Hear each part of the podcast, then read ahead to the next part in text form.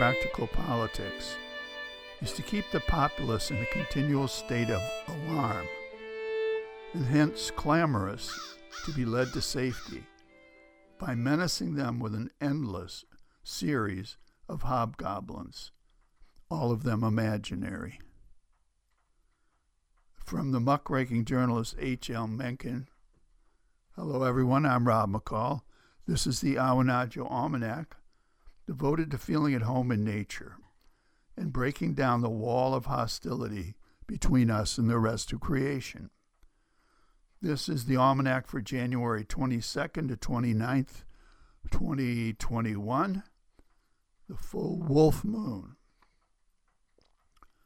And this week we welcome the new administration of President Joe Biden and Vice President Kamala Harris, inspiring us to present once again these Awanadjo Almanac cabinet nominations.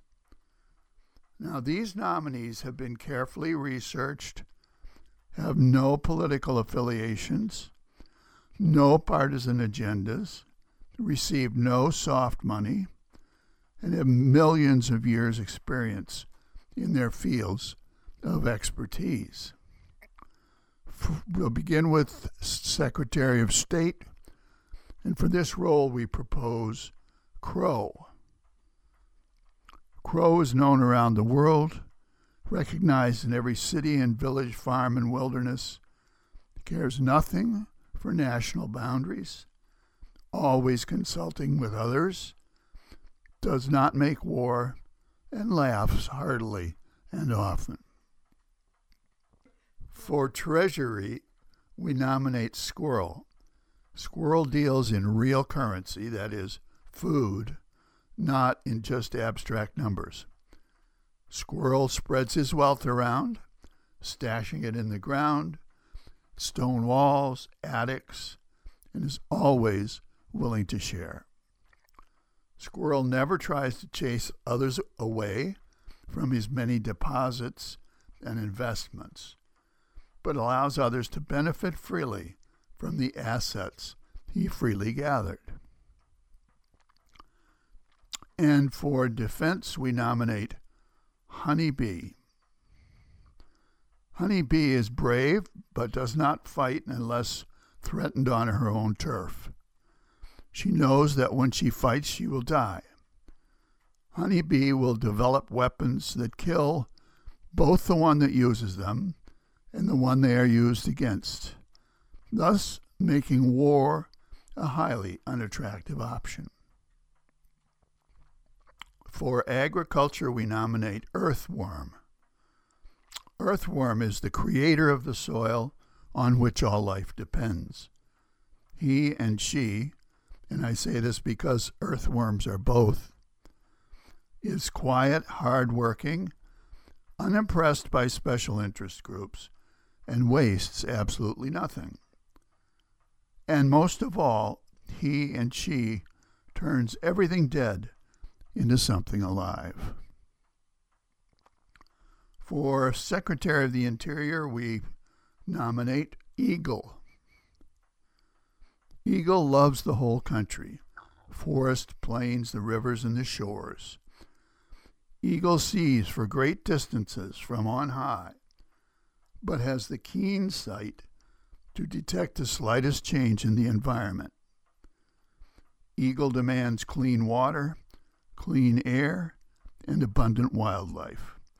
Without these things, eagle dies.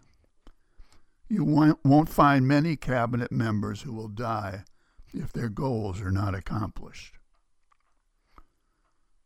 And for housing and urban development, we propose Beaver. Beaver's great pleasure is building simple, practical houses and other public works using easily available biodegradable materials to provide homes for all and to improve the environment for other creatures. Uh, for the Postal Service, we nominate homing pigeon for obvious reasons, or tortoise for equally obvious reasons. For education, we nominate Coyote, probably the most intelligent of the four leggeds, highly adaptable to new situations, ever the changer, the trickster, the creator, patient, and devoted teacher to the young. Uh, for labor, we nominate Ant. Ant is organized, works hard, insists on useful work and an adequate standard of living for all, and does not abide either wealth or poverty among her constituents. She tenderly cares for the young. She believes in full employment for adults, believes that true wealth means that everyone has enough, and does not tolerate a leisure class. And for commerce, we nominate, for the same reasons, another ant. And finally, for Attorney General, we nominate Toad, not high minded, aware of our lowest impulses, and looks good in a suit. These are nominees for the next cabinet of the United States of America, and they go out with our best wishes. And finally, a couple of seed pods for you to carry around with you. The first from Henry Brooks Adams. No man, however strong, can serve 10 years as schoolmaster, priest, or senator and remain fit for anything else. And from Lord Acton The danger is not that a particular class is unfit to govern. Every class is unfit to govern.